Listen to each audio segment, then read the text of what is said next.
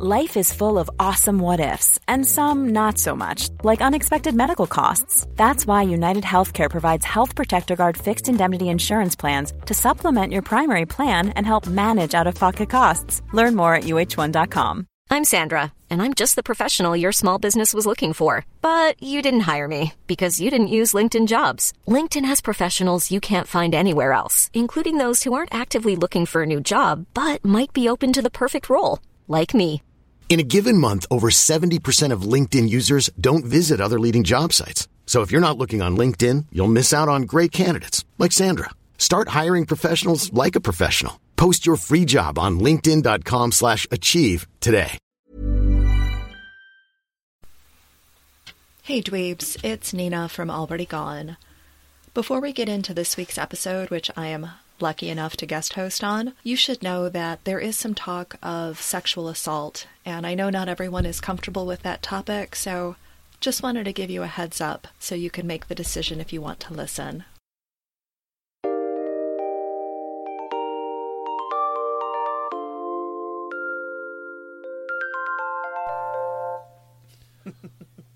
Welcome to History Dweebs. Now you're already giggling. Now stop it. Be professional, devil. Was it me? Welcome to History Dweebs. Oh. Oh, well that's okay then. Today is another in honor of Women's Month. Today we're doing another Colonel's threesome with two women and just me.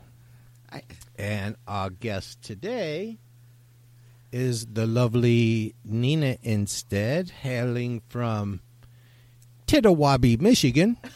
Isn't that where you're from? Uh, that would be the Tittabawassee tributary. yes. Okay, but I know you was close to there somewhere, right? Oh, yeah. Very close.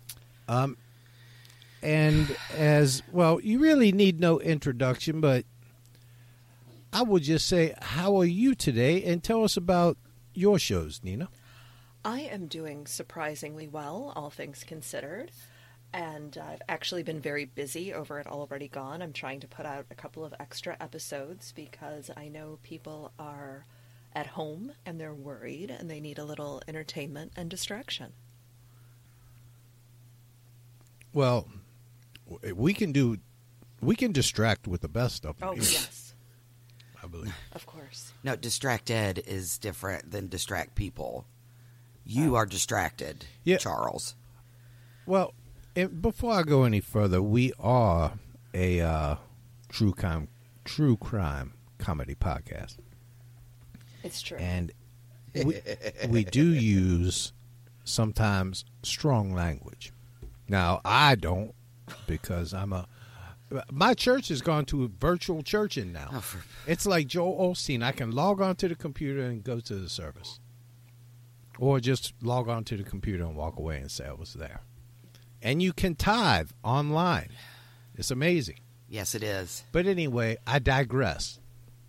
Um, there will be bad language. What was I, Devil?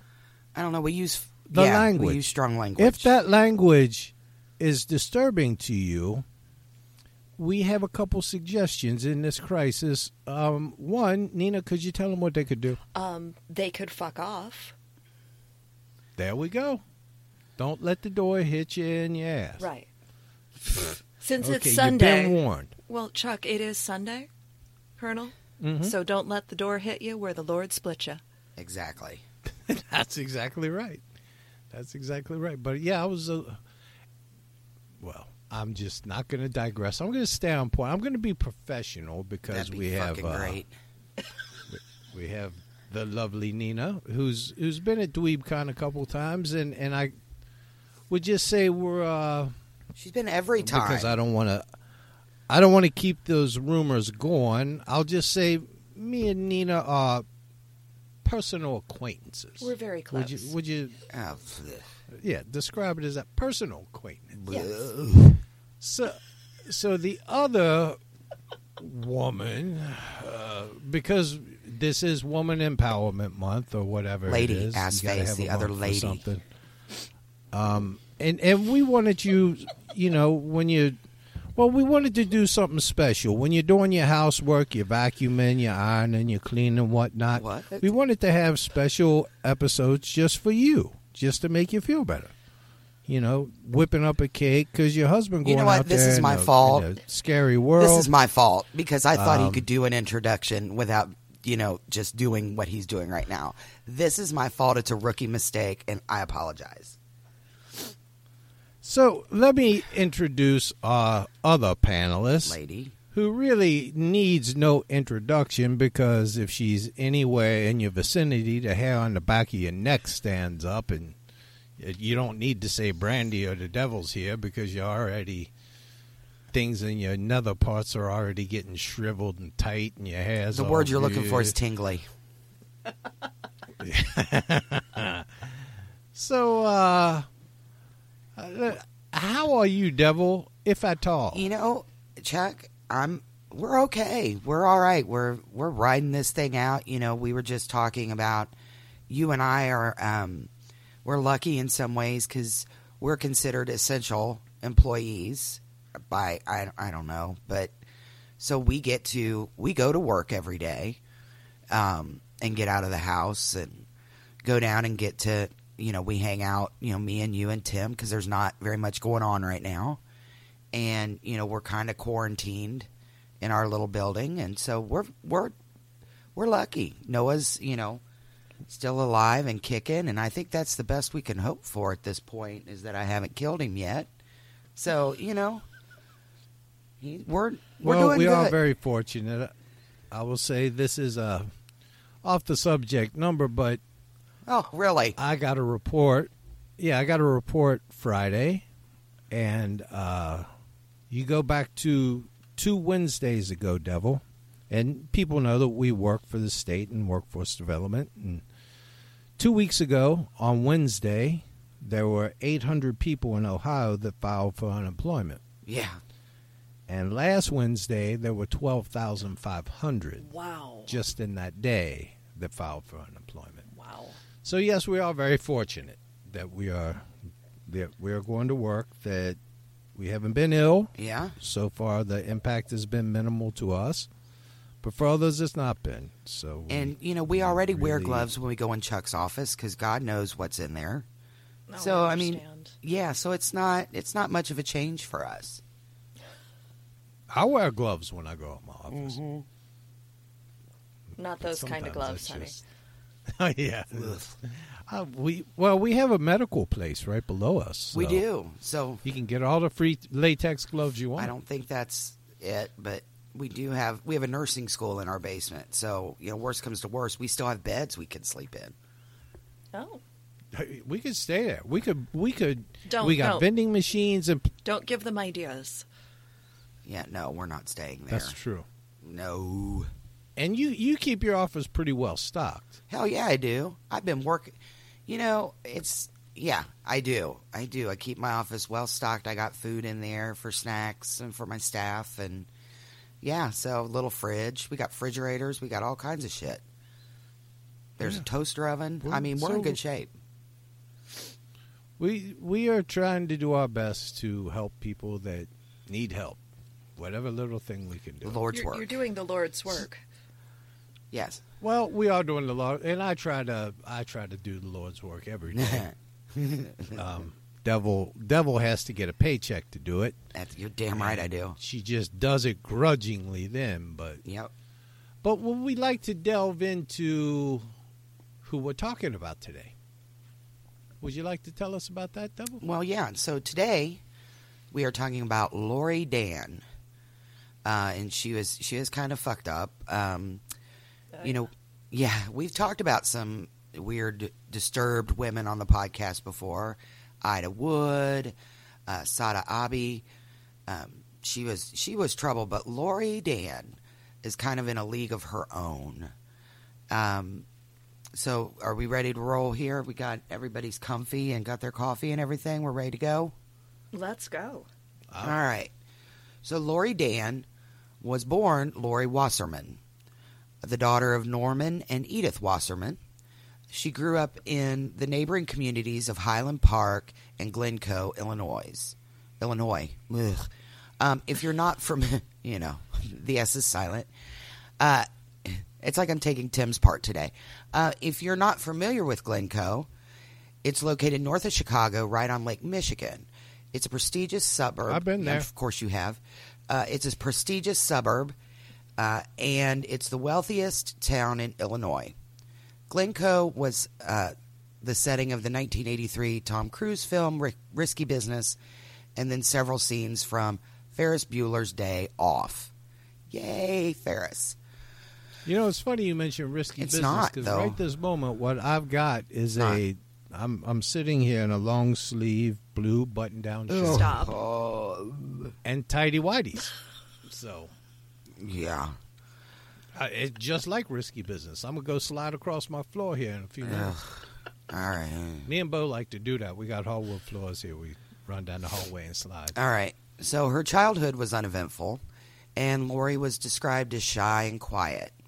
She was an average looking child, but her parents were wealthy and sent her to a plastic surgeon. Yay. Uh, you know, yeah, how do you even broach that with, you know, honey, you're beautiful, but we're going to rearrange your face just a smidge? Uh, it, that's ridiculous. Well, was she really an average looking child? Then? But that's ridiculous. Was she really average? Why would you do I mean, that? Other children screaming and just ah when she went to the playground? What? Because you know, Taylor pointed this out to me. In Chicago, they have signs up, "You are beautiful," and he he has a theory that uh, that only makes the ugly people realize that they're really ugly. Wow. That's No, I mean, if every there's no such thing as everybody's beautiful. Everybody's beautiful in their own way, but if you keep saying everybody's beautiful, then nobody's beautiful. that's an amazing story that did nothing to add to this podcast. Well, It's really a it's really a philosophical Sure. question, Devils, that you have to struggle so with. So the If surgery. everybody's Um, virtuous, nobody's virtuous. okay. So the surgery. And Nina, do you know um, what age she was when she had this surgery? So she when we get a little further in the script, you'll see that she changed schools between her sophomore and junior year. And I'm willing to bet that's, That's when the surgery when. happened. Yeah, because I mean, at that point, I mean, you're still growing into yourself. You're still, you know, because that just that's ridiculous. So Yeah, but Lori had a lot of jaw. If you look at pictures of her, there's a there's a lot of jaw there. Now that could be a plus for a is she a handsome woman? I'm just saying. All right. So A lot of lot of jaws not always a bad Ugh. thing. So the surgery transformed her from average to attractive. And their daughter, It worked for Jay Leno. well, uh, and their daughter might not have been the smartest or the, outgo- the most outgoing, but now she was nice looking. She was petite, five three, with straight teeth, long brown hair, and dark eyes. So she's dumb but pretty. That's nice. Well, really, if you I've got family don't, like don't, that. That's don't okay. do it, Colonel. Don't do it. as Bruce said in Thunder Road, and that's all right with me. Yeah. I've I've got family like that. Uh, Lori did just okay in school. Uh, for high school, she attended the Highland Park High School for her freshman and sophomore years, and then in the summer between her sophomore and junior year, her parents purchased a luxurious five-bedroom home in Glencoe, so she transferred to a new high school. Um, despite mediocre grade, grades, upon graduation from New Trier High School in Winnetka in 1975, she was able to go off to college because they'll take anyone. Dann attended Drake University in Iowa. She would transfer to Arizona State University, and while in Arizona, Lori embarked on her first serious romantic relationship of her life. She began dating a fellow student, uh, an unnamed, which kind of sucks for him that his parents didn't love him that much, undergrad in the pre med program. Friends and family thought the relationship was serious, and perhaps this guy was the one. Lucky for him, though, he dodged a bullet, literally. Lori's behavior was becoming increasingly bizarre and unsettling. What the fuck? She was suspicious and controlling of him, and he ended the relationship, but Lori did not handle it well. The breakup happened around the start of her senior year, and rather than soldiering on to earn those last credits needed for her degree, She packed her things and returned home to Glencoe, Illinois, where her parents were waiting for her. In 1980, Lori enrolled in Northwestern University uh, because she planned to complete her studies there. So, So- Well, she couldn't have been a dumb girl because she got into Northwestern. I, you know what? That could have been the college admission. That could have been the original college admission scandal. You know, Yeah, somebody paid. Well, that's true too. Her, her parents. yeah, dole they her a had few money. bucks. She could have gone wherever That, that's how I got Tanner into Loyola. with all your money, with all with all of uh, Mrs. Yeah. Colonel's money. Yeah, I well, we gave a seventy-five dollar donation to the alumni. fund. Nice. That's all it took, huh? That's very generous. So sweet. All right, Brandy, carry on. All right. Uh, Lori was Oh, hold on, we we skipped something here. well. That's Nina's story, and she can tell it if she wants or not. We don't pry, Well, Charles. Okay, so when I was 19, so college age, I started dating a doctor that I worked with at the hospital. And my mom was so freaking happy about it. Like, she had everything planned out because I was dating this doctor. Um, I think he and I might have gone on three, maybe four dates, and he was he was very nice. He was tall and nice looking, and but he wasn't like we weren't compatible like at all. So I ended the relationship, and I honestly think that my family was more upset about that than I was, because they like had this whole like, oh, he's a doctor, and he was actually, ironically, from Arizona, Oh, nice. just like Lori's doctor. kidding. Well, So do you ever do you ever do this hateful thing that women do sometimes? Throw up to your current spouse. You know, I could have married a doctor. no, Okay, that's that's very good because that's hurtful. I like my husband. I wouldn't do that. good Lord, Chuck. You you have you have an excellent husband. I do. I do. I'm very lucky. You have. You sometimes tell me what he's whipping up for dinner, and I'm like, oh my lord, sweet Jesus. Well, and you know, I've been posting quarantinis, my evening cocktails, and that's Very all nice. him. He plans cocktails for each night, so we have a nice drink. You know, at some point you're going to have to quit posting those because your nails are going to get raggedy as fuck. Shh, that's not going to happen. Ugh, Well, raggedy. we're going as to know fuck. what color your hair is here soon. I know. That's and I that's told you. the scary thing. I I, gotta have an pluck my own emergency box eyebrows. of Lady Clairol. Oh, I'll be fine. yeah. Well, I got to pluck my own eyebrows like an animal now, and I'm not Oh very my good at it. Well, Brandy, I'll if you over decide pluck. not to pluck them, you could just Yeah. start inventing things, and you'll be fine. Evidently, I just it's bad. It's How- a bad scene. Wha- Nina, how often do you get your hair cut? Probably three times a year. Just three times a year that you actually go to the To get it the cut. lady and get your hair cut. Yeah. Okay. How about you, Devil? Oh gosh, just kind of whenever I get around to it or I think about it. It's not very often. Ev- every three weeks here. Well, Every three weeks. Mrs. So Colonel she's- gets her hair cut every three weeks. Every three weeks. Wow. so Wait, cut or colored? I'm not he really doesn't sure know. what goes on there. Yeah, it's probably Uh, just she colored. might even have a boyfriend. I don't know. She might. Is she just saying she's going to get her hair? It's cut? probably I colored. don't know what. It's probably colored. That's what that's what you need to because your hair's not going to grow that much in three weeks. But it, you know, you will start showing some roots. Oh yeah. Yeah. Um, let's see. So Lori was working toward becoming a high school teacher because she was, you know, obviously emotionally stable enough to do that. Uh, but she was not in a good place emotionally, and she would drop out of Northwestern. Uh, she never did re- complete the requirements to earn her degree. In 1981, oh, Chuck, you remember 1981?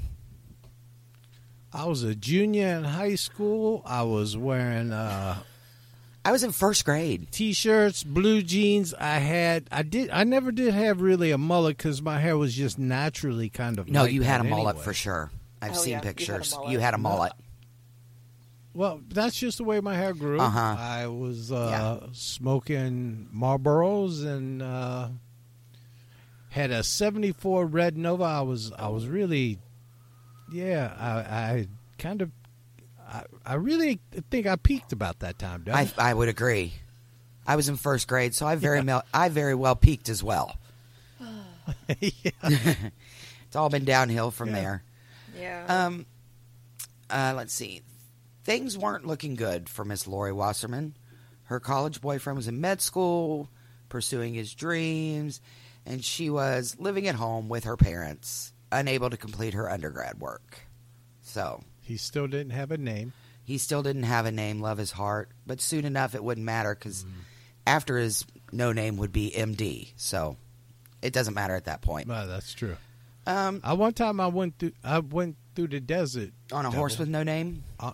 on a horse with no name. That's amazing. What you, you know you know what bothers me about that song? I, I can't imagine. At some point, come up with a goddamn name for the horse. well, You know, I mean, you're going through the desert. It's two, three days in the. sun. I mean, what? It's just rude to not even give the horse a name. I don't know. You're not even talking to the horse. I, I, sh- you know, next time we run into Kansas, we'll ask them. no, no, that was, That was America. That was actually. Oh, it's America. Sorry, Yeah. sorry, God, learn your classic rock. devil. sorry. Well, you know, Kansas, But I just America. at some point, they're kind of the same. in that thing, name the goddamn horse. Give him a name. It's just rude. Well, maybe his, maybe his name was no name. You know, if they ever start having concerts again, we can go protest. We should definitely Yeah. on I horses. think we should. on horses. Yes. All right. So Lori was undecided about her future. I don't know if it was as much undecided as undecided for her. Uh, Lori took a summer job as a waitress at the Green Acres Country Club in Northbrook, Illinois. It was there that she met Russell Dann, the son of a predominant Highland Park family. Dann was drawn to Lori because he loves the crazy, uh, and he would propose to her in Boca Raton, Florida, while they were vaca- vacationing at her parents' second home. Lori Wasserman and Russell Dann were married in September of 1982. The wedding was small. While Russell Dann had a large family and many friends, Lori was an only child and had few friends to call on for her big day. Uh, Lori's father gifted the newlyweds $15,000.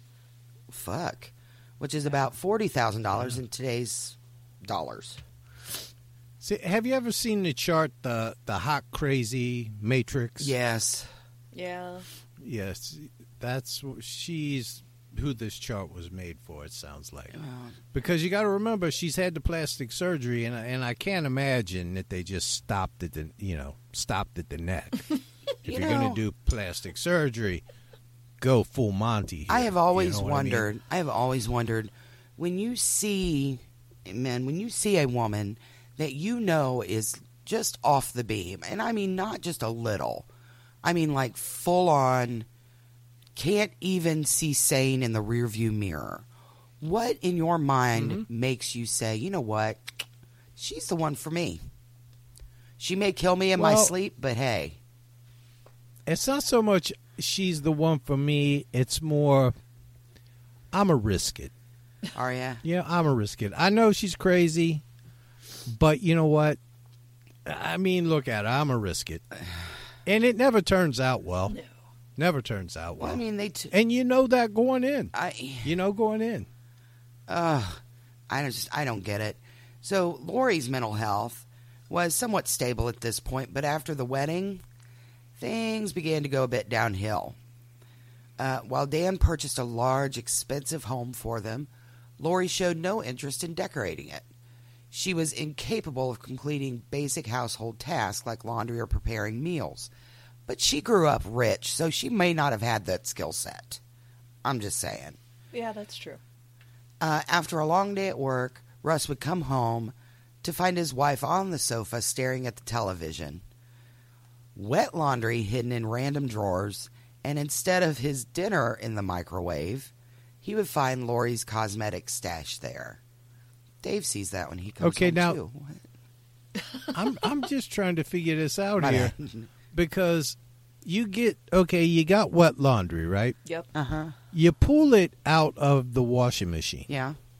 Now, what is right next to the washing machine? Well, they may not have The had dryer. one. You got to remember, this is like in the 80s. They may not have had one. She may have had to line dry them, which is a lot of work. You take that wet laundry out and hang the it fuck up. it was the '80s. We ain't talking about taking them down I- to the rock and r- They were creek rich. and I know, and I assume they were they were well to do, but still, Yeah. what if she had to take it outside and hang it on a line? Uh, It's a lot of work. No, she didn't have to do that. I can guarantee it. But Her it was soaps more were work to put on. them in the drawer than it was to put them in the dryer. Days of The Our Lives right was next to it. on. Right. And you couldn't Guiding there was light. no like TiVo back then. You couldn't DVR Yes. shit. She could have missed No, her story. you had to be there. You had to be there. General No, Hospital. She could have VCR'd it. no. She could have recorded her shows. First of all, nobody could really figure out how to do those. I had to have my brother, you know, figure out the VCR. My parents had to have my brother figure out the VCR. But here's the thing if her stories are on, then, you know, maybe that's why she just shoved the wet clothes in the drawer. And, you know, you always have to have your cosmetics stashed someplace where they're accessible. The microwave was probably where she was close to. I'm just saying. She was also, and this I don't understand, with her cosmetics in the microwave, she was also showing signs of OCD, obsessive compulsive disorder. So, I actually I want to talk about this because you'll hear you'll hear people say, "Oh, I'm I'm OCD about that. It has to be this way." And OCD is not a personality trait or quirk. Actual obsessive compulsive disorder is debilitating. It can interfere with a person's ability to live their life each day. And some of the symptoms of OCD, um, intrusive thoughts that can't be ignored. Um, and in some people who have OCD, these thoughts lead to unwanted routines and behaviors that are rigid. Like if they don't wash their hands or if they don't do things a certain way, it's upsetting and distressing to them. yeah, like flipping on and off the light switch and all that kind of stuff. Right, or making Well, sure the door is locked repeatedly. Yeah, like five times, yeah. the uh, and and the that's part of the outward behaviors but the worst part of that and, and i will say this because i have had that diagnosis um, is the intrusive thoughts Yeah. and what they do it's kind of like a cassette that plays over and over and over and over and over and over in your head and you can't break that thought and it's uh it's for me it's not debilitating because i've i've learned over the years how to deal with it through you know Meditation, professional help meditation, and but no, but it, it can Essential be. oils. It, it really can. It can almost freeze you because you get focused on one thing, um, and you can't focus on anything else. It's like you're you're living inside your head and nowhere else. So yeah, if anybody's ever suffered from that, it's it's no fun. I can tell you that much. No, it's serious. yeah. Lori? Yes, it's a. Um, um, but Prozac is pretty effective for that. So Jeez. I just keep eating pills. there you well, go. They they did not have, have Prozac until the early '90s. So when Lori started showing these symptoms, there really wasn't a medication like that. Lori's husband noticed that she would tap her foot when the car stopped for a traffic light. She also washed her hands repetitively. Sorry. She also washed her hands repetitively, and after a time, she would not leave the house, not even with her husband. He loved her, but he couldn't go on this way. So in October of 1985, Russ moved out of their home and got an apartment nearby. Almost immediately, Russell and his family began receiving repetitive hang up phone calls. In April of 1986, Lori Dann went to the police to report that Russell had broke into her parents' home where she now lived and vandalized it. Police took a report, but nothing came of it. A few days after she filed the report, Lori Dann purchased a 357 Magnum. Smart move. Yeah. Smart when move. police learned of the purchase, they strongly suggested that she not have access to the weapon. but her father refused to confiscate the gun and said he would make sure it was secure in a safe. And make a note of this because this is going to come back up later. I think we've established that her parents don't make good decisions either. Oh, Plastic surgery in high school. Yeah. In September of 1986, someone broke into the apartment of Russell Dann and stabbed him once in the chest with an ice pick. Dann had ah. survived the attack, right? Like horror movie shit. Somebody basic instincted his ass. Yes. Jeez Louise. Before Basic Instinct. Right. He survived, but barely. The ice pick missed his heart by inches. Police investigated the attempted murder, and Dann told them about his mentally unbalanced wife and how he moved into the apartment as the divorce was processed. So after this, So Dann did not see who stabbed him in it. He couldn't recall. He was probably stabbed him in the asleep. chest he was yeah he was asleep. Yeah. You would think that shit will wake you up, though. well, Yeah, yeah, but but, that like- doesn't mean he saw her. Right. He was asleep. Yeah, but it ain't. I'm just saying you can't stand in the doorway and stab somebody in the chest with an ice pick. Here's the thing. I mean, that's a up close and personal. Thing. No, here's the thing. So think about when you're asleep at night. Like I sneak in your house and punch you in the face. Couldn't happen. Well, it. couldn't couldn't happen. Hypothetically. let- let- we're just happen. we're just saying. So so I no, I see. Uh, Okay, you're gonna uh, need to okay, settle the fuck hypothetically, down. But I'm one of those people. I sleep on high alert. Of course you do. I sleep on high alert all the time. That's why I hear about people sleeping. I don't know what you know. I know, Devil, you sleep naked. I, I- what? won't ask you, Nina, because that's a personal question. Me, Oh. I gotta be. I gotta go to bed dressed for battle in case a burglar comes. okay, so let's Because you don't want to be wrestling. Nothing. Nothing worse can happen So you sleep like than in jumping a out of bed jacket. naked. Yeah, yeah, he I sleeps in full camo. I sleep with sweatpants on and I sleep with a t-shirt on. And if a burglar comes into my house because I don't want I don't want my junk all flopping around if I got to wrestle with a burglar. You don't want to dick dick slap anybody. know? Here's the thing. There's a couple of things here. Exactly. First of all, you live on the west side, so you actually really should be sleeping on high alert. Second of all, I do. I know. Second of all, so let's just pretend that I come into your house while you're asleep and I punch you in the face. Now, as it's been well established, I'm a I'm a little jukey and I can move in and out very quickly like a ninja. It's been established. So I punch you in the face and then I run out. Like you wouldn't you wouldn't even and you look and you know Renee's sound asleep beside you. You wouldn't know. You wouldn't know who it was necessarily. You might have, you know, an idea that, you know, well, Brandy said she was going to come over and punch me in the face, but you wouldn't know it was me because you didn't see me because I'm jukey and Well- I go to sleep in camo and you would never see me.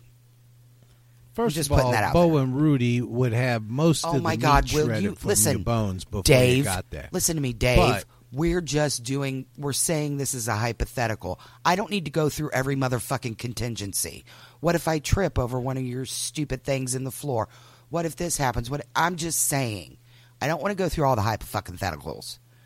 I'm Just- just saying. I'm just saying- Getting stabbed in the goddamn chest with an ice pick would tend to wake you up Yes. quickly, and you'd open your eyes saying, "Who in the fuck just stabbed me with an ice?" Pick And they're pick?" already gone. When you hear the little pitter patter of feet running out the Nope. door, And you're already. I just don't. And she's already gone. I think Thanks he for the stabbed plug, himself Brandy. to set up his wife. Yeah, hey, thank you, no problem.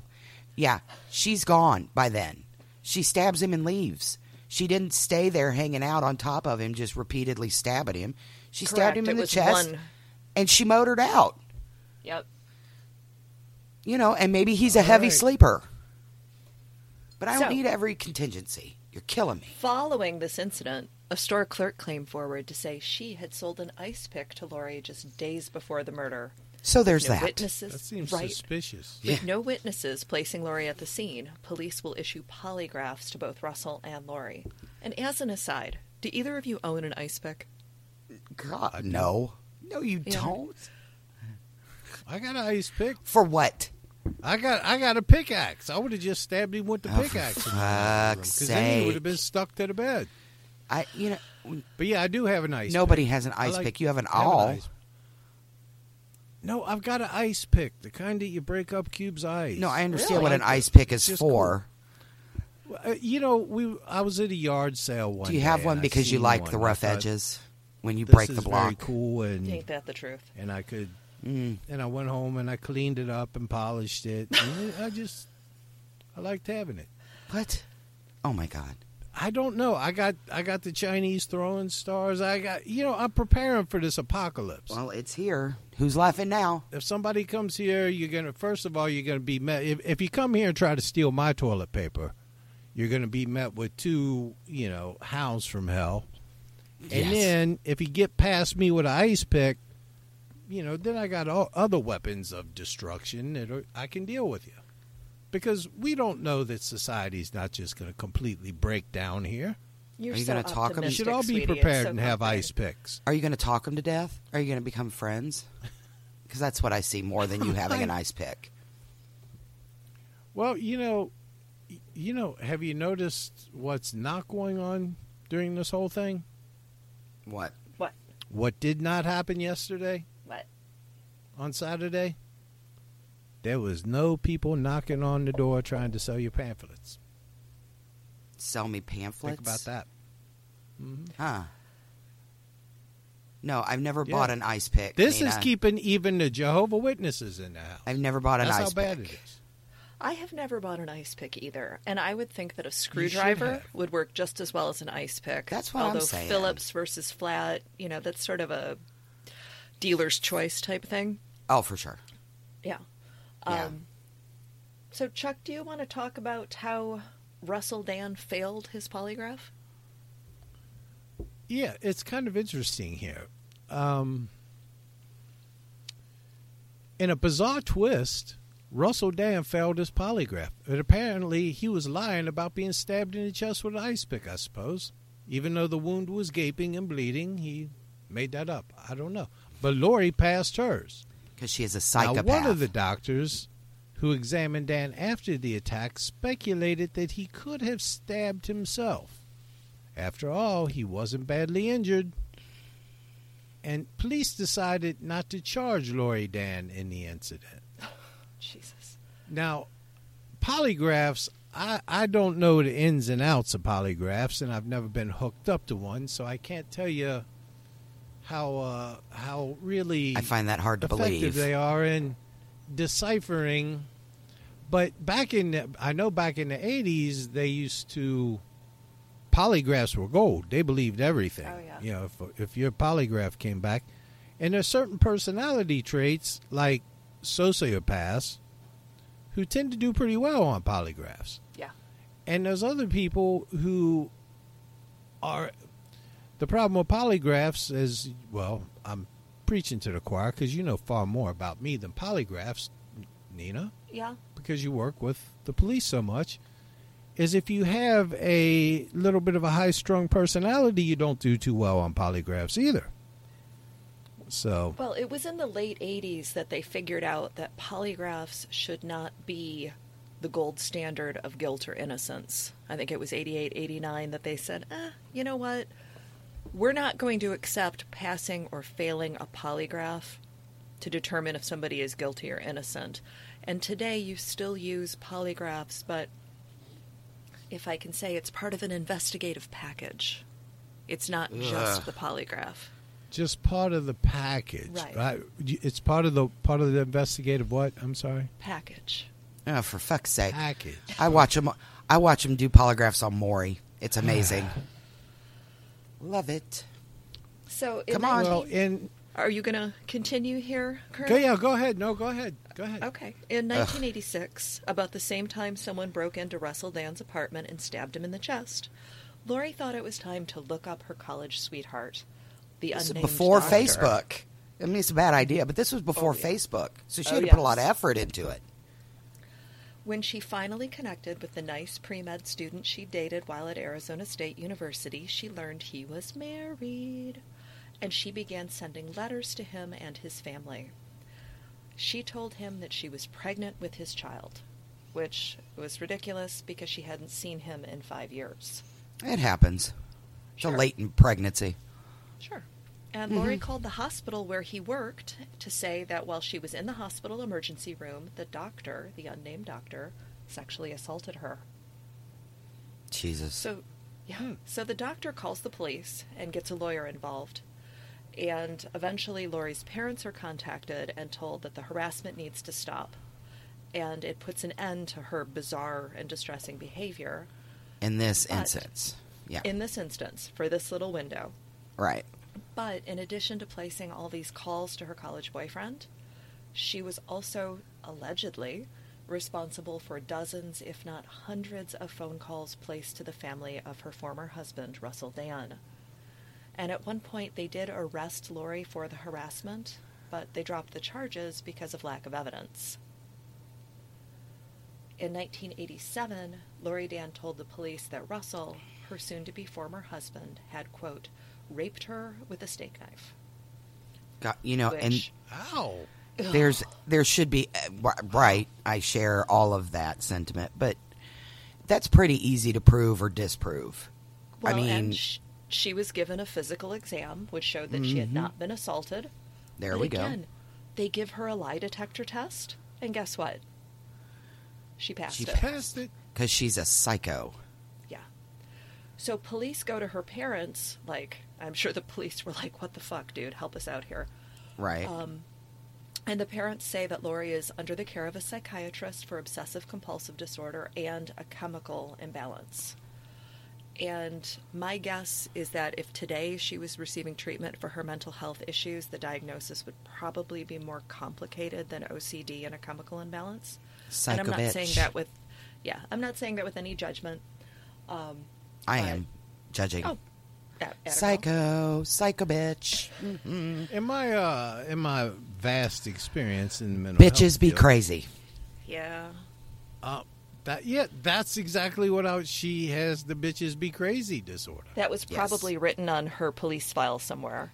Bitches be crazy. Yeah, it probably it's in was. DSM four now. Oh. you know it's going to be in the next. Yeah, you just got to look real hard. They used to call borderline personality. Just now, it's just bitches be crazy. Good So God. And, and, and it should be like that in honor of Women's Month. They should have their own Oh, special Colonel. thing, oh, Okay. their own special diagnosis. You the bitches be crazy diagnosis. you should have stopped. So just stop. In May of 87, after four years of marriage, the divorce is finalized, and Lori received a settlement of $125,000, which is almost $300,000 in 2020 money. She made all right for a girl who kept her cosmetics in the microwave. Right? that was that was a pretty good investment by her dad. That's right. given that dowry of forty thousand. Now she comes back with one hundred twenty-five. Yep, tripled that money. So Lori left Yeah, the marriage. all she had to do was stab somebody in the chest for it. Ugh. I'd stab somebody. Wait, never mind. Um, Lori left the marriage. She moved back I've home with her parents, but she kept her name, Lori Dann. Oh, I'm sure she was excited. Russell was very excited about that. I bet he was. So, as a parting gift to her ex husband in May of 1987, she called the police to say that Russell Dann left an incendiary device in the home she shared with her parents. And the wording is interesting because an incendiary device is meant to start a fire. Yeah. She gone full. He gone full Navy SEAL on her now. Yeah. Just- Yeah. Whatever. God. Ugh. All right. So, I don't normally sympathize with one side in the divorce or the other because it takes two people to make a marriage work, blah, blah, blah. Um, but in this case, Russell Dann went through hell and then some dur- during his marriage to and divorce from Lori. And in an odd twist, he did remarry, and his second wife's name? Lori. Lori. L O R I. ah, So when they got married, um, it was decided that she'd keep her maiden name. It's probably smart. Smart Yeah. move. yeah. So Jesus. it's 1987. Lori Dann is 30 years old. She's freshly divorced and she needs something to do. She's bored. So she decides to try babysitting. Jesus puts- God. Yeah. Oh, it gets better. Um, she puts flyers up at the Glencoe Library and the corner grocery store and starts getting calls for work. So she starts working at different homes, and there are several bizarre incidents. These include leather sofas being sliced open, rugs being cut apart, and garage door openers going missing. And can I just Ah. say what a bitch it is to replace a garage door opener? Oh, I'm like sure. especially in the 80s? Ugh.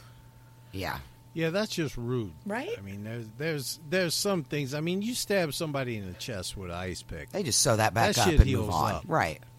right? But a garage door opener, shit, that take you six eight months to replace. And you got to go to Sears. Ugh. You got to go to Sears. You got to get a program. They and then they treat you like you're stupid. Wouldn't it just be easier to buy a whole new garage door opener? Probably, but that's still what a pain in the ass.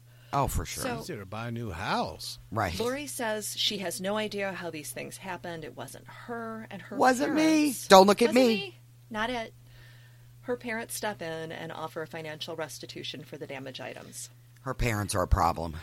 Yes. So Lori's They're enablers. They're enablers. They are. Yes, they are. So the babysitting's not going so good. So she decides she's going to go back to college and she enrolls at Northwestern. And her father got her a dorm room on campus. But who thinks this is going to go well? Anyone? Mm-hmm. yeah. I, I think a roommate's in for some. Well, oh, first no, of no. all, how are you 30 years old and get a dorm room? yeah, it's like that Rodney Dangerfield movie. Back to Remember when he goes back to school. Yeah. How do Yeah. you 30 years old and you get a dorm room? Fuck. Ugh. So Go ahead. Lori's behavior, surprise, is bizarre and disturbing. She got raw meat, and what the fuck? Where do you find raw meat on a college campus? And she would hide it in the couch cushions in the common areas. She would she did. also, yeah, she would also collect garbage and put it in students' mailboxes. And the university called her parents and said, "Please come get her." her dorm room was so filthy and filled with bad food and um this is really Gross. gross she would regularly pee on the floor in her dorm room Sober. so yeah she would Yeah. sleep in her car because her room stunk so badly and it's thought that once again her parents got out their checkbook and made it go away Good lord. so Lori moves back home, and again, she's babysitting, and she's back to damaging furniture and stealing food. Excuse me. Do those people not talk? Like the people that are hiring her, I assume, you know, you're in Yeah, this little how the she get a Glencoe. reference. Yeah, you're in this little Glencoe, Illinois. I'm sure these people talk. What the fuck, dude? Who's hiring her? Yeah, and it's like, well, I'm going to need three references, and she gives, well, she may or may not have stabbed me in the chest with an ice pick. Right. You know, I'm not really sure. Convicted? Um, Never convicted. But yeah, she left wet laundry in the thing. Um, you know, and then oh yeah, the other lady. Well, you know, other than the fact that she used to put spoiled ground beef under my couch cushions, you Right. know, she was okay. and tear up my good mean, leather how- Hey, I'm Ryan Reynolds. Recently, I asked Mint Mobile's legal team if big wireless companies are allowed to raise prices due to inflation. They said yes. And then when I asked if raising prices technically violates those onerous two year contracts, they said, What the f are you talking about, you insane Hollywood ass? F- So to recap, we're cutting the price of Mint Unlimited from $30 a month to just $15 a month. Give it a try at mintmobile.com slash switch. $45 upfront for three months plus taxes and fees. Promo for new customers for limited time. Unlimited more than 40 gigabytes per month. Slows. Full terms at mintmobile.com. How would you like to look five years younger? In a clinical study, people that had volume added with Juvederm Voluma XC in the cheeks perceived themselves as looking five years younger at six months after treatment. Look younger, feel like you. Add volume for lift and contour in the cheeks with Juvederm Voluma XC. Reverse signs of aging by adding volume to smooth laugh lines with Juvederm Vollure XC. For important safety information and to find a licensed specialist, visit juvederm.com. That's J U V E D E R M.com. Not for people with severe allergic reactions, allergies to lidocaine, or the proteins used in Juvederm. Common side effects include injection site redness, swelling, pain, tenderness, firmness, lumps, bumps, bruising, discoloration, or itching. There's a risk of unintentional injection into a blood vessel, which can cause vision abnormalities, blindness, stroke, temporary scabs, or scarring. Talk to a licensed specialist to find out if it's right for you. So, Ew. It's just that And you know, back in the 80s, they what- still had that's what the shag with carpet. these millennials are. oh yeah, shag Yeah. carpet. Oh, shag carpet. You know that shit holds everything. Oh, yeah. Everything. You know they still had shag carpet. You know she was pissing on that stuff. You know she was leaving food. Oh, ugh, ugh. nasty. So, Chuck, remember how you talked about like the crazy sort of draws you in because you know it's going to be a good couple of weeks. So the summer Yeah. of Oh, yeah. It- '87, Lori is back in Evanston near the campus of Northwestern. Her dad got her an apartment there, and Lori Good was known to hang out at the fraternities. And it's possible she was romantically linked to some of these frat boys. well, she would spend her time riding Yeah. the elevators. Yes. And you know, and I'm not judging her for that because who amongst us has not spent a day and a half riding an elevator? You know, up and Well, down. it- Just me. you it, it, it's just you see them it's a uh, it's really a darwinian thing because you see the women and you know that this is going to impact. Basically it's it's like a whitewater rafting trip on places they tell you no matter what you do don't get in that part of the river and when once they tell you that, you got to go on that part of the river because you got to see what it's like, and you got to say, "Yeah, I did that." But why? and you know it's going to end up with you laying broken on some rocks and drowning. But yeah, but you know the waves and the the the rush of adrenaline and just dealing with it. You know, it's just Live in the moment. Well, you got yeah. It's it's the whole YOLO thing. uh, you know, it's and uh, not that. It's not that at all. But you know, and and I will say Okay, that when I was in college, there were times that uh that I would meet a particular female. you were only in college for 20 minutes. Literally. No, I was in college for two years, uh, two full years, till they told me I was. well, anyway, washed up and Yeah. uh, anyway, and and some of these girls were attracted to you know if you The played a mullet. sport.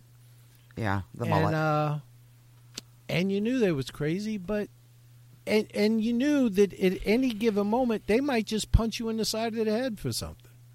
You know, I mean, there was, or set, try to set your car on fire, or do whatever. Steal your kidney but- and leave you in a bathtub full of ice. sure, sure. exactly. It's a risk he was willing to take. The problem is, is that you got you're 19, 20 years old, you're full of testosterone, and it's telling your brain, no, that looks like a good bet. Is it yeah. telling your brain that? You know. Risk it. Well, yes. Which brain? It's not really telling your brain that, but you, you're thinking it's like playing poker and you get dealt a two and a four, and you think, you know, I can, uh, yeah, you know, I'm gonna what? risk it. I, I feel good about this hand. But like, I'm gonna risk it. But here's the thing, not to stop this story that I totally intended to stop, but um, the her parents keep sending her back. Like, so at what point does the college say, "No, stop"? She's banned Well, from the campus. She can't come on the this campus time, anymore. she's living in an apartment near the campus, and she Right, wasn't enrolled in classes. she's riding the elevators. She's ended up in all these. Like, at what point? I mean, her parents keep sending her away, which I totally get, but they keep sending her just, you know, oh, yeah, I know you had problems at Northwestern, so we'll just get you a, an apartment beside campus because that's what the problem was. That's the problem. I mean, come on. Freaking, oh my God, these parents. I'm sorry. See, Sorry. and you you're leaving, you leave with these ladies, and and and, and you know there's trouble because on the way to wherever you're going, they have to stop, and it's like, well, we got to stop here and get a jar of peanut butter. We got to go to the hardware store and get a little. and they're trying box to eat their own face while you're driving in the car. What? Yeah, it- I mean, you know it's going to turn out badly, but I'm gonna risk it. ugh. Well, So, Brandy, would you like to talk about Lori in November of '87? so Looney Lori was being managed by a psychiatrist during this time, but in November of 1987, not long after her 30th birthday, oh god damn these people! Her parents moved her to student housing in Madison, Wisconsin. She's 30 in a dorm. Please stop, people. She also Well, started. she kept pissing on the carpet at home. well, they had to get her you out know, of the house. then put some little puppy pads down. But you know, she's your responsibility. Uh, she also started several new treatment techniques She saw a new psychiatrist, worked with a behavioral therapist, and began taking clomipro- clomipramine. Oh, close enough. Yes, I was very close. And anoph- anopranil. Oh, Anopranil. Anopranil. anopranil. That's what I said. Clim- clomipramine, anopranil. Yeah, that's amazing. You did so much better. Uh, according to our favorite I've, physician, I've taken them both, Devil. according to our I've taken them both. Yeah. According to our favorite physician, Dr. Google, oh, not WebMD, mm, is used to treat OCD, and it's an antidepressant. Uh, surprisingly, the new treatments didn't seem to help because Lori was still an asshole and still riding the elevators for hours at a time, flipping TV channels rapidly, and it was thought that she could have an eating disorder. Uh, in December of 1987, she decided to buy herself a gift and stopped by the local du- gun store where she selected a 22 Beretta. All great ideas. In in March, Hmm. Wonder what happened to a 357 Magnum. Well, Well, her it's dad there. locked it up, right? right? Yeah. okay. well, Uh, in March of 1988, Lori stopped attending her appointments with her psychiatrist and therapist. God, who could have seen that coming? Uh, her psychiatrist and her father tried to persuade her to check herself into the hospital for inpatient treatment, but Lori said, Nah, I'm good. Not fam. Nah, yeah. While in Wisconsin, Lori Lori resumed her pattern of making repetitive hang-up calls to her college boyfriend, the nice doctor that she'd dated while in Arizona State. Oh my God, move on. Right? With Lori in Wisconsin and her ex in Illinois, the calls were crossing state lines and the FBI became involved. About time. Uh, an indictment is drawn up, but the ex boyfriend, either afraid of Lori, ding ding, or afraid of garnering headlines, gets cold feet. She's making, uh, she was making additional threats to people in Tucson, and the FBI became involved and they advised law enforcement in Madison, Wisconsin, that something was wrong with Lori Dann. So what? that well, and those are the hardcore detectives that figure shit out really quickly. Right. They, you know, hey, there might be something wrong they with called this him chick. Rizzoli and Isles. for They that sure one. did. Matlock, yeah. all of that. Uh, she's they, and they suspected that she owned a gun. Well, she actually owned three guns and an ice pick, so she's armed to the teeth and ready to roll. During the first few days of May 1988, Lori flexes her communication skills, sending a letter to the hospital where her ex is employed. Good gravy. Uh, and she again accuses him of sexually assaulting her at the hospital. Days later, a janitor in the building where she lives entered the garbage room where he finds Lori Dann laying on the floor under a trash bag, curled in a fetal position. Her parents are contacted, and Lori Dann returns to Glencoe, Illinois, where she never should have left. Um, the day after she returns to her parents' home in Illinois, the FBI arrive in Madison, Wisconsin, to talk to her about death threats. Well, uh, while yeah, while back at home, Lori becomes domestic. Uh, she never managed to cook food for her husband, Russell Dann, while they were married, but now she's baking and mixing and preparing things left and right. Now she's just fucking Martha Stewart. Right? Uh, this includes Rice Krispie treats that she delivers to the fraternity houses in Evanston. Aw, they were very special treats and not in a good way. When Lori, when Lori was in Madison, Wisconsin, she'd done a fair amount of shoplifting. Well, you know, we all have hobbies. She stole clothes, wigs, and hit up the hardware store where she stole packages of arsenic. Oh, perfect. The treats were laced with arsenic, and fortunately, they tasted terrible. And if anyone tried them, they might have a bite or two before throwing the item away.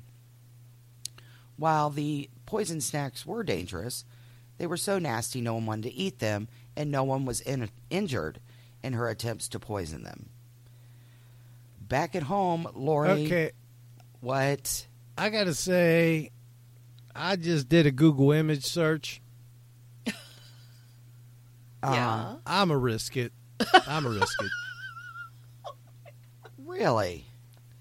Yeah, she was. She was. She had that uh, kind of Katie Couric look. You know, she had the short hair, the A lot of jaw, cut. though, right? Couric. lot a lot of jaw, but it, and I didn't get to see below the neck, but I'm imagine she had some work done there too. So yeah, she was one of those that you would think, a- and she has this kind of uh. She's not. Oh no. Oh, Oh no. Yeah, no, you got to find the right pictures of her. You can't get a mugshot. That's not that one. Not the what one you find on the Wikipedia. hell, Chuck? Look some other pic. No. No, because she looks kind of quiet, and those are the ones that are just absolutely crazy. No. Right. know, she you can- is you can tell absolutely 'em. crazy. Oh no. No, I mean once they once you get them rolling, you know, Ah. once you get them back to the apartment, they're they're crazy. She is kind of. uh She is kind of got that Jay Leno jaw. Yes, But- there's a lot of jaw. Rumor Willis. Yeah, there's a lot of Yeah. jaw, but I'm curious because, you know, there's nothing like sh they didn't make her better with this plastic surgery. Like she Are you was sure? No, she's an attractive woman. eh, eh, not seeing it. Not seeing it. Nope. Oh, not I- worth it. I well, you got to remember. You got to remember back in the day what people looked like back in the day. And back in the day, she would have been one that was that you would have thought, oh, she's attractive, and then you would have sensed the crazy, and you would have thought, oh, I'm all in now. No. No. Nope. I'm out. Um but anyway. So she's cooking shit, she's lacing stuff with arsenic. And she decides that she wants to return to babysitting because that's her calling. Hmm. Uh, she pays a visit to a family she'd worked for previously who should fucking know better. Uh, is it the Rouche family? I'd say Rush, but Rush. Is it still Rush? Uh, Rush is fine. Uh, and they asked if they needed her services. Family says, mm, We're about to move out of state, so no, we're good. I wonder if they just made that up, but I guess not. Lori offers to take their two children to a county fair the next day, and the parents, who are in the middle of a big move and evidently don't want to move actually with their children, agree that it would be nice and a getaway for the kids and some free time for the busy parents. And she tells them she'll be back at 9 o'clock the next morning. Charles. Now, see, uh, and, and I just want to add another thought. Oh, good. You know how women are often. I, I don't know about you, Nina. Devil, I, I can't even begin to try to go get into what goes on in your brain. But you know how women are sometimes attracted to the bad boys. Sure. Mm-hmm. You know how that goes, right? Yeah. So with men, with especially young men, and, and you're you're starting to date or whatever, whatever, you're kind of you're kind of negotiating the ground rules as to what you know when you when you hit the bedroom. What are the what are the boundaries? You know what I mean? What what will you do? What won't you do? What are your hard nose? What are yeah? Once she says, you know what, I stabbed a motherfucker in the chest with an ice pick. I'm down for anything. See, that's the draw for to women like that. That's the appeal to women like that. She stabbed somebody in the chest with an ice pick. She's down for anything. That's our that's our downfall, really, Wow. So can you? because our, our our survival instinct doesn't kick in because our other instincts are kicking in more. no. See, it's it's a psychology thing, devil. is it? No. Yeah, oh, it is. I mean, a woman that's willing to stab somebody in the chest with an ice pick, they're pretty much down for anything. So, No. so they're they're not going to say no, no, I'm not going to do that. Now they might stab you in the chest with an ice pick when you're done, but if you don't, you know, cuddle right or whatever. But anyway, Lori gets home, okay, and she begins drawing up plans, preparing for the events of May 20th. She prepares more tainted food. She mixes arsenic and water, draws it up into a syringe, and then uses the syringe to put the poison into juice boxes. nice. That's that's some cruel ass shit right there. On the morning of May 20th, Laura, she's very busy, of course, you know, mixing up all her evil brews. She delivers poison snacks and juice boxes to several homes in Winne- Winnetka, Highland Park, and Glencoe. Now, this is why we are all suspicious of the neighborhood welcome wagon lady. See? People mm-hmm. start showing up at your door, you, You don't, don't like know it. them. Yeah, they want to give you that starter bread stuff or whatever it is. No, and you know, starter bread, do you know what I'm talking about? I do. Yes, That's like the chain mail of food. it is. You, you're not doing anybody a favor when you give them starter bread. So, ladies, please stop doing that. Now, fortunately, her attempts are clumsy and amateurish, much like her attempts to poison the frat brothers in Evanston. No one is made ill by her snacks or drinks. Which is, you know, now so they think she's the nice lady bringing stuff over. How could they not get ill? I don't get that. They wouldn't eat it. What- Everything was so nasty. They'd take like one bite and be like, okay, they nope. just Yeah, nope. Nope, never mind. Yeah. Well, when she arrives at the Rushe home to pick up the boys for their trip to the fair, she serves them milk that she has tainted with arsenic mixture. Jesus. But the boys are like, "What the fuck? This?" They spit it out on it. It's like cottage cheese. I mean, eh, get this out of here. So they just don't drink it. Now they pour it in the sink when Rebecca's turn. Their mother Marion will be home that day doing chores and prepping for the move while the boys are out with Lori. Now instead of taking the boys to the fair as promised, she drove to Ravinia Elementary School in Highland Park. Now, this location is notable because it's where the children of a former sister in law attended classes. Lori launched a firebomb into the building. Jesus H Christ. Yeah. Yeah, now think about this. You're just driving down the road, mm, going to the fair, boys, going to the fair. Oh, first I got a firebomb in the school. Pit stop. Yeah. I mean, th- these kids were like Ferris Bueller. What did you boys do today? Well, we firebombed the school, Mom. We went to the fair. Oh, we went to the fair, and little Bobby, he he wanted a teddy bear. Um, that, yeah, that was right after Lori firebombed the school.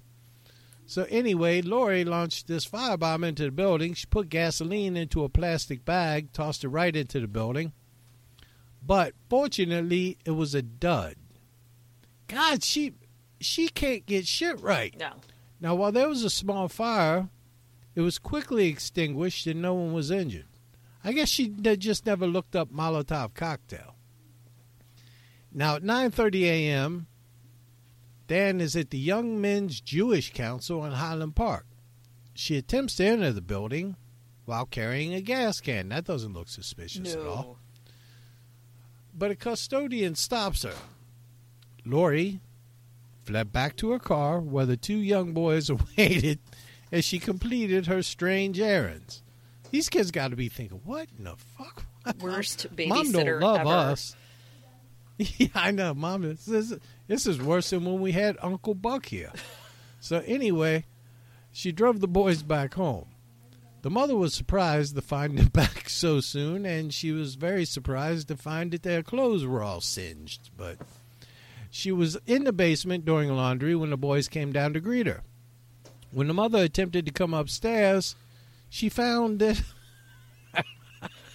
It's not funny, man.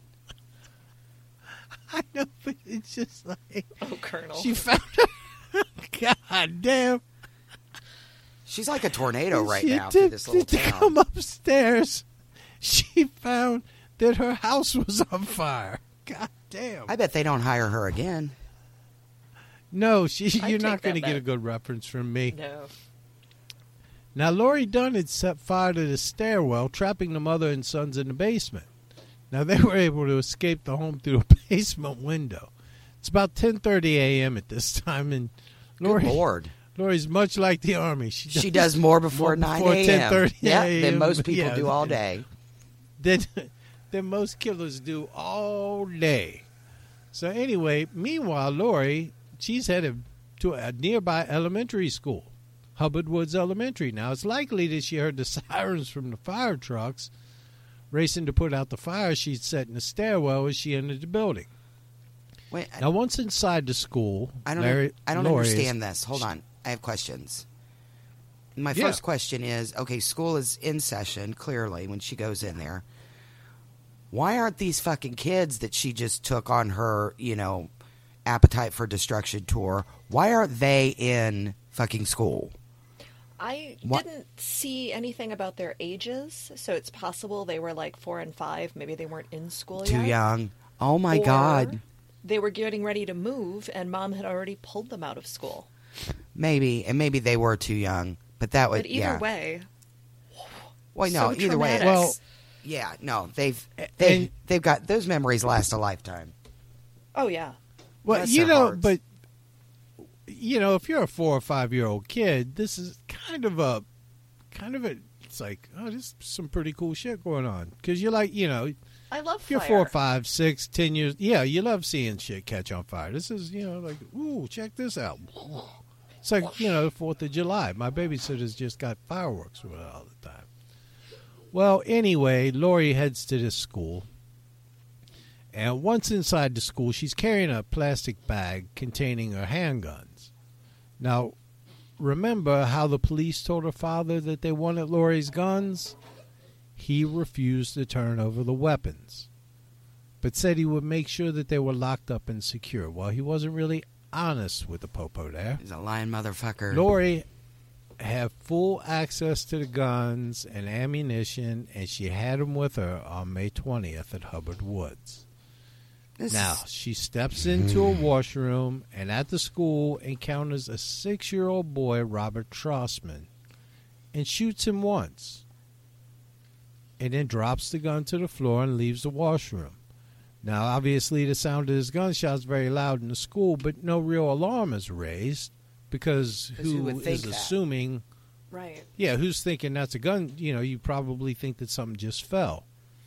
So everyone assumes um, the sound of the report was something other than what it really was. Now, thankfully, fellow students will come upon the wounded child and get help for him almost immediately.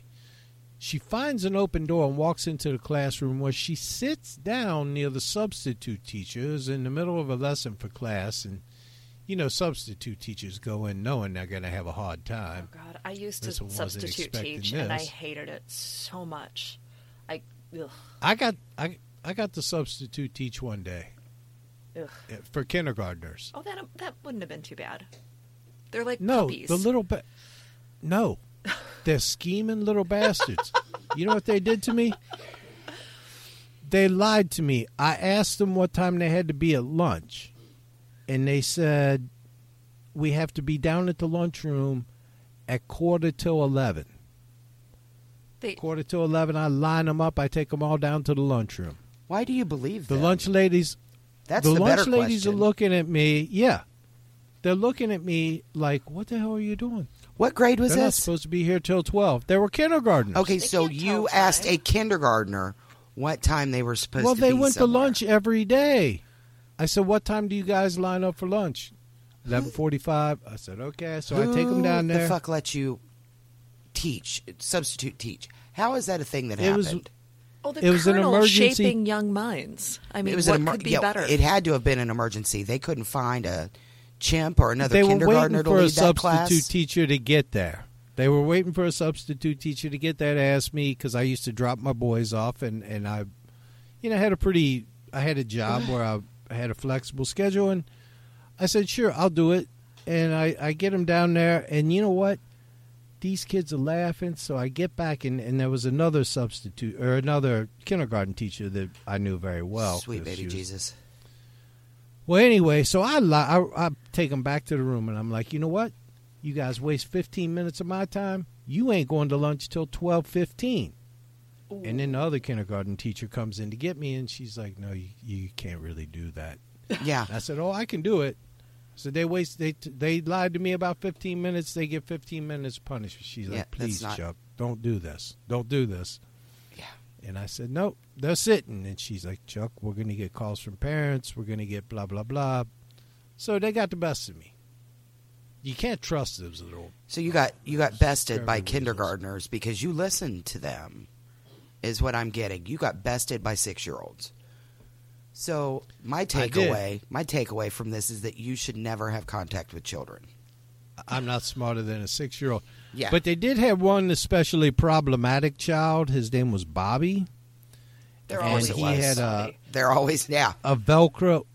They called him a Velcro, um, I Velcro aid. You know, uh, one aid that stuck with him all day. Oh yeah, because he had behavioral problems.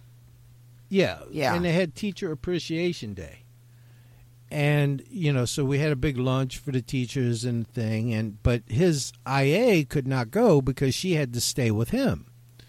So I'm in office, and I said, you know, go on down there. I'll, I'll stay here with Bobby. This is clearly Bobby's before the there were grade. they were clearly before any of these things we have now in place. Because now you have to, you know, go through a background check and you have to have a badge and you have to have all Get this shit. So right Yeah. now, clearly they're letting everybody. Well, actually, I go I coached there. for that school, so I'd already had the background and fingerprints done. sure. So I, but the the teacher, the the aide said, you know, I he doesn't really do well with other people, and I said, you know, just go down, grab your lunch. I'll sit here with him for ten minutes, fifteen minutes, however long it takes you. We'll be fine, won't we, Bobby? And she said, Chuck, he will bite you. I'm out on that one. And I said, I said, no, I just looked at him and I said, Bobby, let me explain something to you, son. He's in fifth grade, so he's old enough to understand us. I said, I do not work for the school. I cannot lose my job. If you bite me, I will bite you back. Are we under, do we understand each other? That's a true story. Shaping. And do you mind. know, me and Bobby sat there for a half an hour and had the best time. So anyway, I digress. But wish- yes, I glad. have I have taught kids in a school situation before. Now, so this substitute teacher, thinking she's going to have an easy day because she's in a good school system, um, she doesn't understand why Lori is suddenly in her room, and she thinks at first that she could be a parent or another staff member. Lori produces the gun and orders the children to move to one side of the room. Then she begins firing, and the substitute struggles with her. Now, this is this is going a step one step above, you know, trying to get the gun, stop the shooting, to do something, you know. But Lori shoots during this and kills an eight-year-old boy, Nicholas Corwin Ugh. and wounds five other students before running out of the building. Now, while Corwin will be the only fatality, the other children who were shot were seriously injured. Now, Lori Dann is in a panic as she drives away from the school. She guides her car, a late model Toyota, at a high speed down a dead end street. Now, she realizes too late that the road is ending. She loses control of the car and crashes into a tree. Lori steps out of the damaged vehicle, strips off her blood soaked shorts. Now, speaking of blood soaked shorts, Tell us about this, Chuck. huh? Go ahead. I'm listening. I'm, that? Tell us. Tell us about Yeah, blood soaked shorts. Blood soaked shorts. All the period panty ads on social media. While I appreciate the sentiment, it's not always a pleasant view as I'm scrolling in my Facebook feed. Jesus I don't know how those ended up in my feed, but Nobody wants I, to see it's, those. it's just bizarre. Eh. Yes. No. Well, anyway, she wraps a plastic bag around her waist because you know she wants to try to uh, Modest. look trying to blend I in. suppose. Yeah, She's trying to be Yeah, casual. trying to blend in. Runs to up to a nearby house where she enters the back door. Inside, she finds Ruth Andrews and a son, twenty-year-old Philip. They take a wild-eyed look at half crazy, half naked Lori and tells them that she's been raped and shot her attacker, and then the police don't understand. Ruth Andrews was always kind to Lori, comforted her, and even got her a clean pair of pants to wear. God, I hate this lady more and more. I hate Lori Dann more and more and more as we go along. oh, it, it. Yeah, she's. Hate her. She's going. She's going to hold them hostage for six hours. And mm. during that time, she called her parents, and her mother begged her to just turn herself in. Please don't hurt anybody else. Then you can just come home.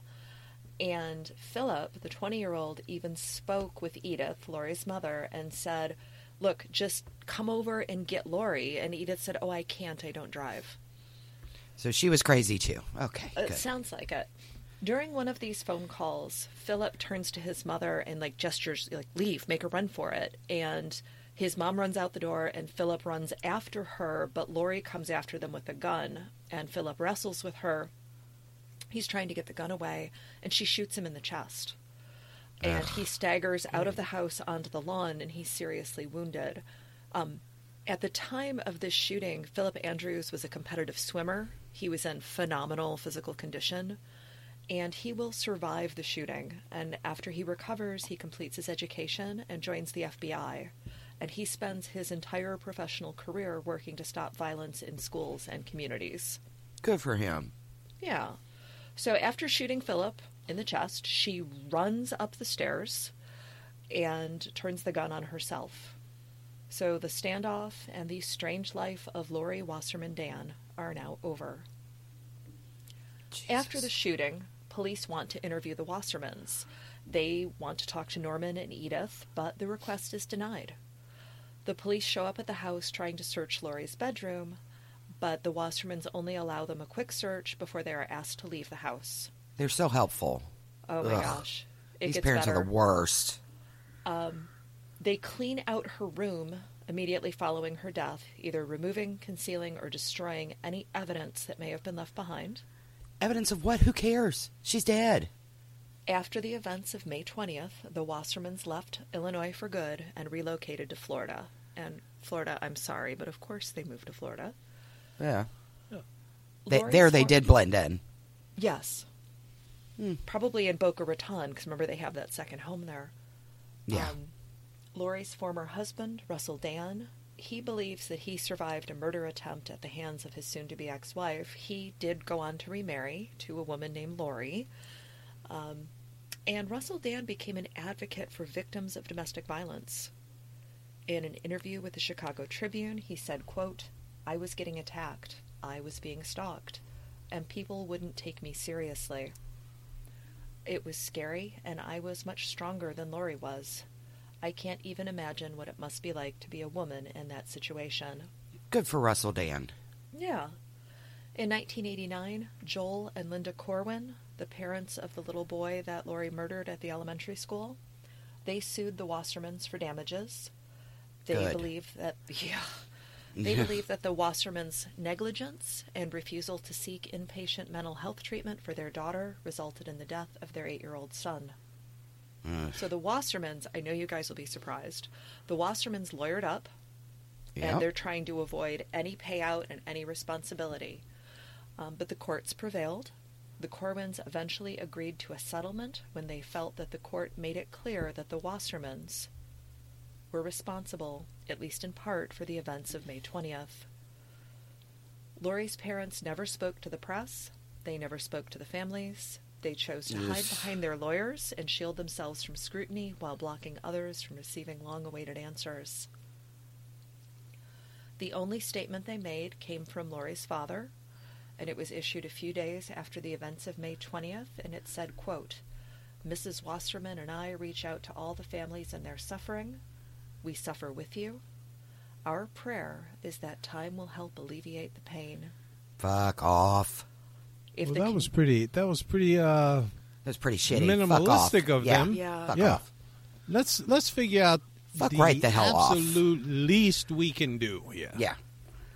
if families or the community wanted an apology or an explanation, it never happened. The explanation Norman? is she's crazy and she was allowed to run feral and they kept fucking covering for her and putting her up in places that she shouldn't have been. And they can fuck right the hell off. And when they get there, they can fuck off some more. Fuck You these and- motherfuckers. The bitch of it is, is if she'd actually gotten like serious mental health intervention, it's likely she could have led a more normal life. Yeah. But they fucked around with her. Because So they, it you know, comes down to and they didn't lack resources.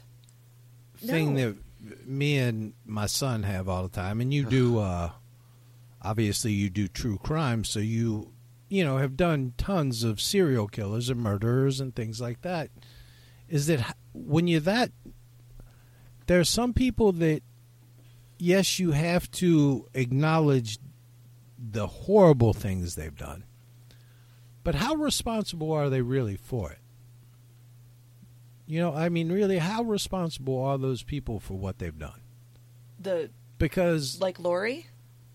How yeah, I, I don't know that she could even. It it doesn't sound like she was having fun with this stuff. I mean, she was just you know She- if you, things. The gears, the gears weren't grinding right upstairs, I No, agree. they and they were weren't. they were so far off. But she knew right you- from wrong because she claimed rape. She's, you know, she's done everything. She knew what she did wasn't right. She knew what she did was going to get her in trouble because when she wrecked the car and went into the Andrews house or whatever it was, she claimed rape. She didn't just walk in there and say, "Hey, guess what? I just shot up a school and now I'm going to hold you hostage." She knew what she did was I- wrong. Yeah, but that's just a basic instinct of, for survival. No, she knew And- what and she I'm was not- wrong. But her parents are completely responsible. This is a mess of shit that could have been stopped. Well, that's what by I mean. them. Her parents were responsible for that. I, I would put much more weight on the parents than I would her But at 30, because she should have been locked up somewhere in Sure. a secure mental facility. but at 30 some years she was old, a danger to other people. but at 30 some years old, where does she become responsible?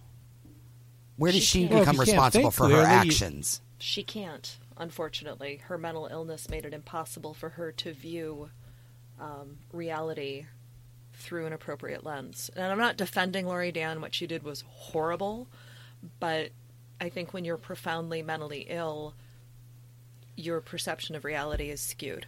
Well, she and I get that. profoundly. And her dad said he took away the gun, and he lied. Yeah, and that. he didn't. And that's part of the thing too is that she was she was profoundly mentally ill. Her parents had resources, and I get okay, she's profoundly mentally ill, but her parents had the resources to help her and they didn't. And not only did they not, she never faced consequences for anything that she did Right. because her parents covered everything up. So I you know, I get that. I really do. But she's 30 some years old you know she knew things were wrong she did things that she knew was wrong because she tried to cover she tried to cover them up Correct. so you know she knew what she was doing was wrong and she didn't give a shit. There's nothing in her that said you know what's a good idea? I'm going to go shoot a little boy. But she did it. There's no reason why. There's no reason nothing. She did it. But she knew that wasn't right or she'd have just killed the kids that were with her. Right. well, even in, in I go back to one of the ones that struck me the most was that we did we have done on History Dweebs was Carl Panzram. now that guy went through some shit I that's what I mean. He was a normal, you know, kind Eh. of little precocious Eh. twelve year old boy. Mm. Yeah, he was. I mean, up to up to the time he jumps on that train and you know decides to hop a train and got literally raped by a boxcar full of hobos. Ugh. He wanted to do nothing but kill men the rest of his life. He had a compulsion. I mean, I I don't know. You know, it, it that's that broke him. It, it snapped his brain. But nobody ever broke wha- Lori. I think Lori started out damaged. No, she just was. Yeah, she was just born with. Well, but when you're in high school and your parents go, "Ooh, yeah, we're gonna have to, we're gonna have to fix that jaw. We're gonna have yeah, to, those knock. we're gonna have to shave that down a bit and rearrange your face Yeah, just you- slightly. You're pretty, but you're never. You're not never that gonna smart. get a good husband with Yeah. with a B cup, Lori. Yeah. We're gonna have to. you're kind of her Yeah, parents stupid. did up her no bit. favors. None. No, but I mean, you know, you're kind of stupid, so you need to be pretty, and you're just not there. So, but I mean, think about it. When you're in high school and you're 15, 16, you feel like shit about yourself half the time anyway. And then the people that are supposed to love you and care for you say, eh, yeah, no. But can you Or- imagine, like, your daughter calling you or someone calling you and saying, Your daughter's here. She's covered in blood. She's holding us hostage. Come get her. Oh, yeah. And she's like, Yeah, I don't "Um, drive." I don't drive. Call a cab. You know, Yeah. ride your bike, walk, get over here. Like, Or just drive. Because Yeah, yeah. at that point, I don't think that you're going to, yeah. I think that we're looking at the Well, greater or- good. Getting a call saying, "Yeah, your daughter keeps pissing on the carpet and sleeping in her car." oh, and leaving ground I meat mean- in the sofa. Yeah. And leave it. Yeah, I mean, I can imagine my mom would be slapping my head all the way down the hallway. What the hell? I raised you better than that, you know. And Um, this woman, she just get her a different apartment. But you know, get it. Make sure you get a linoleum so we can just wipe it up. Don't get that shag carpet no more. Well, in all the It's things her to- parents threw money at, none of it was actually to help her. No. It was like Right. they couldn't see was- how ill she was. Well, it was to help themselves because who wants that stigma? Right. So her dad. Well, and this was. Go ahead. Oh, I was just going to say her dad passed away in 2006, and her mother, Edith, passed away in 2010. And the three members of the Wasserman family are buried in Shalom Memorial Park in Arlington Heights, Illinois. Ugh. Well, and I wanna think you get it that into those communities where you are, you know, uh, where you want to pretend everything's all right. Yeah. You want to you want to put in you want to create a nice facade that you have the normal family and yeah, nothing to see here. Nobody Well- has a that was normal really what was going on. Well, and now, like me and my friends call those people now like Facebook families. They're Mm-hmm. the people that always post, "Oh, this is what I'm making for dinner," and it's like this nice plate. Or, you know, I got a girlfriend that, of course, has found Jesus or whatever it is she's doing. I'm calling bullshit. Was he She's got these. Well, he was, and evidently she found him. That's, and yeah, yeah. So we're thankful, but you know, and she's got these two little boys, and everything is, oh, my little boys get along, and oh, my little boys are this, and oh, my prince and my king are blah blah blah blah blah. And I'm thinking, you know what? I want to see them fighting. I need to see that because everything with her is, oh, everything's great and fine, and oh, we're just, you know, this is we're just managing through the fuck off. yeah. You know, I'm getting ready to kill every fucker in my house with a penis because they're on my goddamn nerves. Post that shit. That's real. This bullshit is not. So these Facebook fucking parents that just, you know, everything's great. Oh, my kids are wonderful. No, your kids are assholes like everybody else's kids. They're all assholes. And they remain assholes until they're in their 20s. That's just the way it is. Let me see oh, that. and they no, they stay assholes. I I- we were I was we was texting, you know, of course I've said before the only thing worse than being actually in my family is being part of my family message group. Oh, Lord. And uh and Tanner, my 25-year-old, one of the twins says God, are they 25 he's now? talking about yeah, they're 25 years old. Hashtag old. And he said, uh, Mhm. he's he said, well, the good thing. I, I said, are you doing all right? You know, how you, how are you guys holding up? And Tan said, I'm I'm doing all right. He said, you know, I. I mean, the reality is for the great great majority of people, you know, if you're under 55, um, it's you know, it's really not. It's going to make you kind of sick, but you know, you're pretty safe. And I just typed in, I'm 56. And he said, Oh, I was talking about, and he put in capitals, me. Uh. Then he wrote, These are apocalypse rules. You can go fuck yourself. What? so, Wow. He's, he makes a good point. So yeah, that's basically how it is with my children. You know, They I don't mean, grow out of being a no. It just is fucking ridiculous. But anyway, so But they haven't stabbed anybody with ice picks, as far as I that you know, yeah. Yet. See, Well, and on All a right. serious note, I hope everyone who's listening is doing well, that you're safe, that you're with friends, or if you're sheltering by yourself, you have people to be in contact with. You can always be in the group, Yep. be in contact with the group. There's always somebody there, and you know, like I said, stay safe, but six feet away from me. Yeah. six feet away, and and it seems to. Um, I don't know. It seems to be working in Ohio.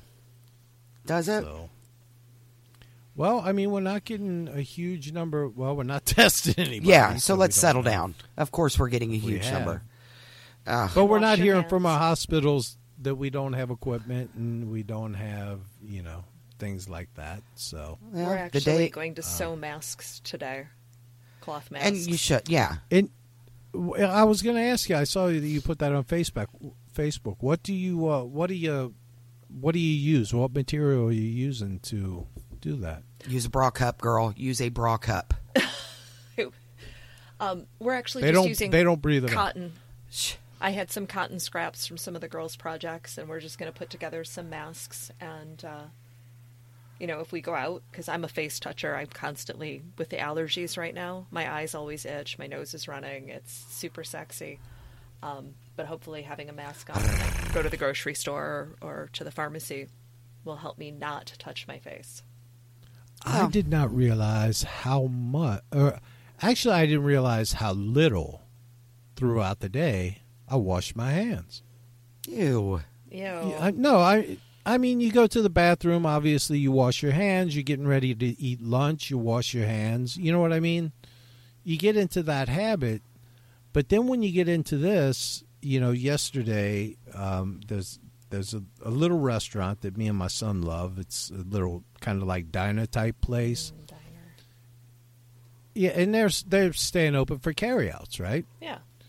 and and they make it's a Greek restaurant, but they make this Greek pizza that is the best in the world. Mm, so you know, in in, in hoping that they're going to be all right, I order two pizzas from them, you know, to pick them up to go.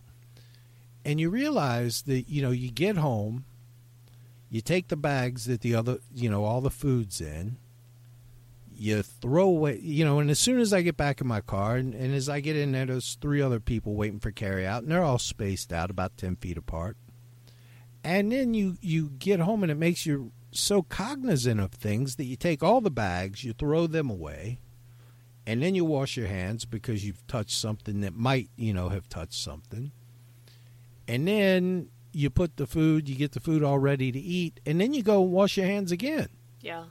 I mean, it's just you know. So you realize that you know you normally throughout the course of the day you wash your hands, you know, four or five times, and now you've gotten to where you're washing your hands 20, 25 times in a day. Yeah. And, and it's almost like it was we talked about people with OCD, but this is Yeah. this is you know To survival keep you alive. Yeah. to keep you alive. Yeah, but We're in but the you apocalypse. don't really realize how many how many things you, you kind of learn. You know, you hit the elevator button with your elbow, you hit doorknobs with your elbow. People at work know that you know. In Brandy's office, my office, there's nothing you can't tell me that you can't tell me from the doorway. Yeah. You know, don't don't come over to my desk. That's my general There's no rule. reason for that. Wait, Yeah. Bra- I thought Brandy had snacks on her desk, so you'd have to like. I no, snacks Brandy in my has office. shelves in her office. Brandy has bookcases and shelves That's- that yeah. she keeps snacks in. So I if have- we got a whole I have a lot in there, cupboard. we're going to be pretty good. Yeah, I have a cupboard. Excellent. I know it's kind of a big deal. I have file cabinets and stuff, but that's not the point. So, everybody, rest assured that Chuck and Tim and I are doing the Lord's work because we are going to work every day. Thank you. And We are? Yes, we are. Yes, you're there. I don't know what you're I'm acting there? like. Yes, most of the We are. time. We go to work every day, and we'll continue to do this podcast every Sunday for the most part if Chuck shows up. So, I mean, we're we're like the, you like you mentioned earlier. We're like the USO. We're just doing our part to make sure that everybody has something that they can distract themselves with. On We a, like to think what a, the the podcast version of FEMA. Yes. and and on another note, I was started watching the Netflix thing about the tiger guy. Yeah. Very entertaining, very interesting. So if you get a chance, definitely watch it because it's it is something else. I started to watch the pandemic thing, No. uh, and, and it freaked me out so bad that I stopped watching it because it just freaked me out. So, I'm I'm burning through almost a book a day. So Dr. I Seuss did books not don't think count. I could actually know more. Dr. Seuss I did not books think I actually count. had brain capacity to put more knowledge up here, but yeah, I'm going through about a book a day. Super sweet. So I'm going All right, through about guys. a bottle a day. There you go. yeah, that's true. All right, Cheers. guys. true. So, Thank you. All right. Well, thank you for being here. Thank on you, the everyone. show, Miss Instead. yes, thank you, and we will see you soon. Yes. yes. And ev- everybody, stay safe. Yes. Stay safe, everybody. And we'll see you next time on History Dweebs. Bye bye. Bye. Ever catch yourself eating the same flavorless dinner three days in a row? Dreaming of something better? Well, HelloFresh is your guilt-free dream come true, baby. It's me, Keke Palmer. Let's wake up those taste buds with hot, juicy pecan-crusted chicken or garlic butter shrimp scampi. Mm. Hello Fresh. Stop dreaming of all the delicious possibilities and dig in at HelloFresh.com. Let's get this dinner party started. Hey, it's Paige DeSorbo from Giggly Squad. High quality fashion without the price tag. Say hello to Quince. I'm snagging high-end essentials like cozy cashmere sweaters, sleek leather jackets, fine jewelry, and so much more. With Quince being 50 to 80% less than similar brands. And they partner with factories that prioritize safe, ethical, and responsible manufacturing. I love that. Luxury quality within reach. Go to quince.com slash style to get free shipping and 365 day returns on your next order. Quince.com slash style.